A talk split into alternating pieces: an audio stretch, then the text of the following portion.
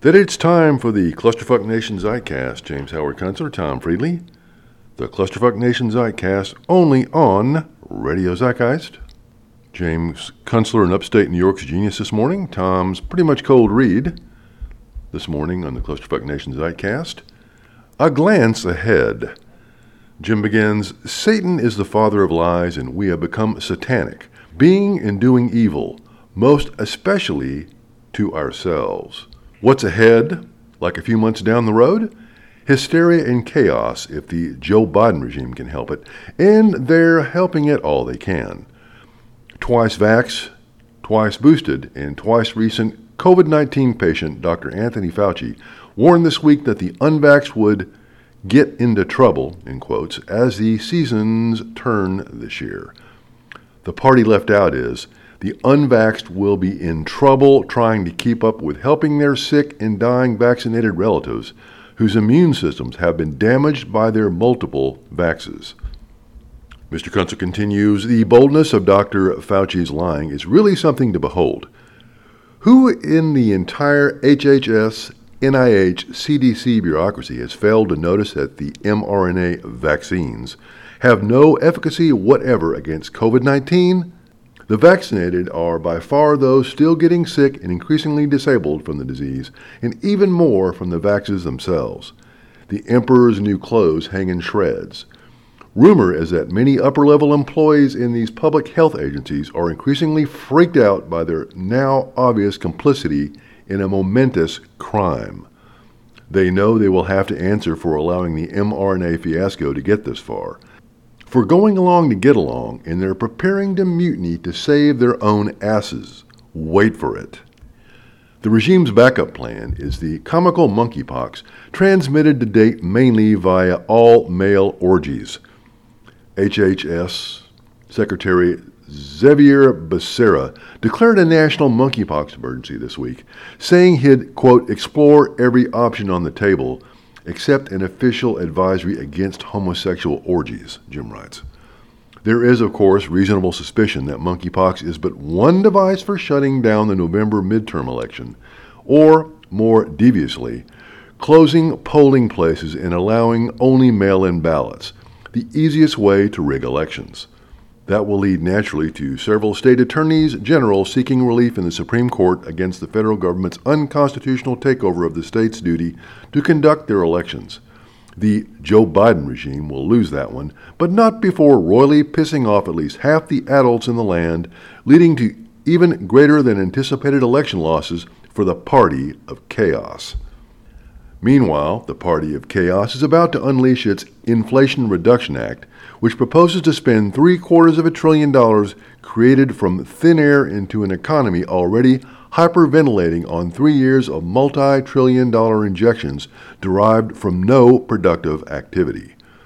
At the same time, the act will raise taxes especially for low end wage earners and small businesses, completing the regime's destruction of the middle class. The cherry on top is the provision to double the size of the Internal Revenue Service by hiring 87,000 new employees to harass ordinary American taxpayers. Is that what you voted for in 2020? I thought not. None of that is going to work as intended.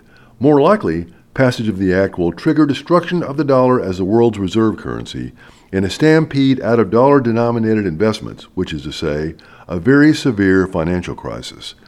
Credit will freeze, the distribution and sales of goods will cease, interest will stop being paid on virtually all outstanding debt, the bond market will implode, few will have anything identifiable as money, and there will be little in the way of everyday goods like food and gasoline to buy anyway. You realize, of course, that this is a description of economic collapse. If things roll that way, there will be absolutely no trust left in the U.S. government it will be either ignored or opposed.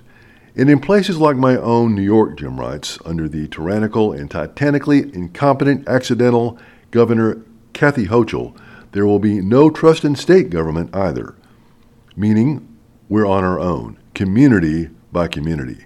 This will be a very interesting experiment in the dynamics of emergence, the self organizing properties of systems in chaos. I doubt that it will resolve in the direction of the globalist dreams of transhuman technocracy. every macro trend now runs against centralization. But the process could conceivably invite an attempted Chinese takeover of the USA, if not militarily, then in a way similar to America's asset stripping operations in the collapsed Soviet Union of the 1990s, a looting spree, as seen many other times in history when empires founder.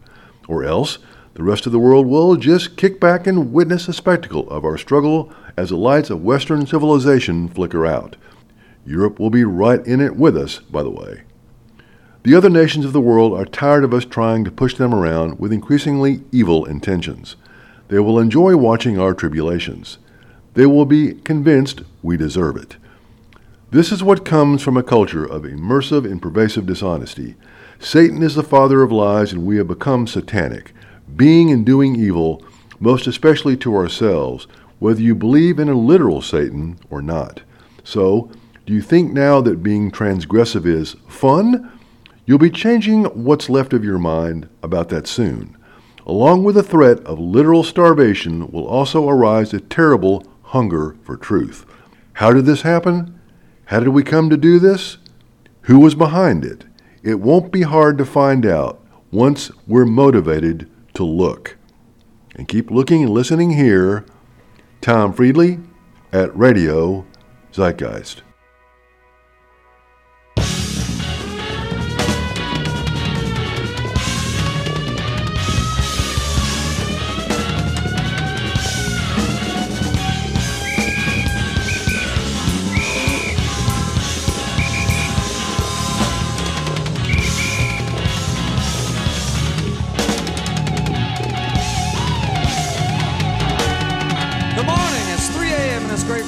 city full of garbage eaters ravaging parking spots beneath my plaza window. I see cheetah in their tight skins and tired heels. All night hip on the diner, crossing the street, swirling the herds of young Impala, and giving, even a struggling Monza. And over there, that brilliant head ornament on that Japanese macaque. But look closely at the hammerhead hand in hand with the mandrill. It's a sight you're unlikely to see anywhere else on the planet.